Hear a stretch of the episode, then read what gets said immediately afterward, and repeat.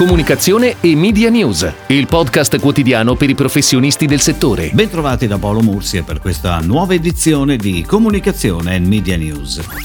Usciti i dati trimestrali di Google, di cui abbiamo già dato notizia, sono stati comunicati anche i dati di Facebook e Spotify. Facebook chiude il primo trimestre con ricavi in aumento del 18% a 17,74 miliardi di dollari, sopra le attese degli analisti. L'utile per azione è aumentato a 1,71 dollari. Gli utenti attivi mensili sono risultati pari a 2,60 miliardi, oltre la previsione del mercato che scommetteva su 2,34. In coincidenza con il lockdown imposto negli Stati Uniti e in molti altri paesi a causa del coronavirus, nelle ultime tre settimane del primo trimestre il social ha sperimentato comunque un forte calo della domanda pubblicitaria. Spotify invece registra una riduzione dei ricavi pubblicitari a marzo, eppure riesce a chiudere il primo trimestre di quest'anno con un aumento dei ricavi del 22%. Nel periodo gennaio-marzo i ricavi hanno raggiunto quota 1,8 miliardi di euro. Il trend mostra comunque i segni della crisi economica. Il valore degli annunci raccolti nel primo trimestre è di 148 milioni, superiore del 17% rispetto al corrispettivo periodo del 2019, ma in calo del 32% rispetto al trimestre precedente.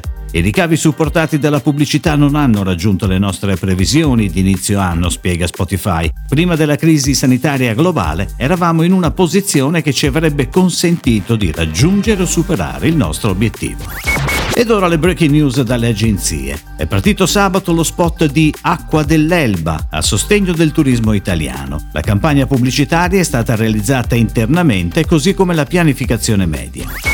Sempre a proposito di turismo, Courmayeur lancia una nuova campagna emozionale intitolata Reborning a Courmayeur, un messaggio di positività, di speranza e di stimolo verso la ripresa di un turismo made in Italy. Il video è stato realizzato da Indiana Production con il supporto di MMM Group per una pianificazione multimediale e multicanale con attivazione di diversi touchpoint, digital e social. Proposta in tre versioni, da 30, 15 e 10 secondi, e realizzata da Quasar Multimedia, la campagna televisiva di Gibus, leader nella produzione di coperture da esterno, andata in onda su Sky TV già ad aprile, sarà trasmessa nelle prime tre settimane di maggio anche da Rai. La creatività sarà declinata anche su stampa e online. Giulia Valentini, Chiara Maci, gli Gnam Box e le perle di Pinna sono questi alcuni degli influencer coinvolti nella nuova campagna di Martini, fiero di restare a casa, un'operazione digitale con cui il più famoso aperitivo italiano ha deciso di rimanere vicino ai propri consumatori.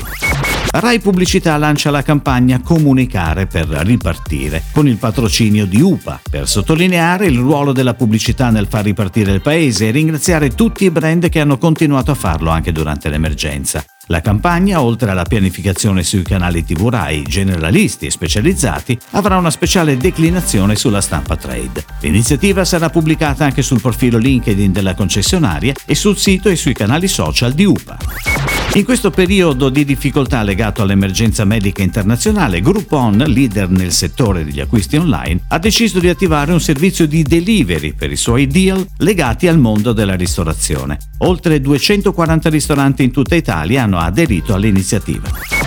A sostegno dell'attuale difficile situazione di emergenza sanitaria, Kimbo, da oltre 50 anni protagonista del mercato nazionale del caffè, ha deciso di sostenere i baristi di tutta Italia con l'iniziativa Ripartiamo insieme nel segno del piacere che ci unisce. E chiudiamo come sempre parlando di creatività. In questo caso non parliamo di uno spot, ma di un cortometraggio realizzato da Trunk Studio per Molino Pasini. Dura più di 5 minuti e racconta come la cucina abbia svolto un ruolo fondamentale nel periodo di lockdown. Cucina intesa sia come spazio fisico, ma anche come creatività, perché no? Legata al mondo delle ricette più o meno tradizionali esperimenti culinari che mai avremmo pensato di mettere in atto. Tutto in cucina, da sempre simbolo di famiglia, unità e socialità nel nostro paese, con un fil rouge che unisce tutto il filmato, ovvero la farina. Molto emozionante come solo il racconto di storie vere può esserlo, anche perché il senso di medesimazione è veramente molto alto. È un cortometraggio che bisognerebbe mettere da parte e riguardare ogni tanto una volta passata l'emergenza, perché è una testimonianza dei momenti incredibili che Covid-19 ci ha costretto a vivere.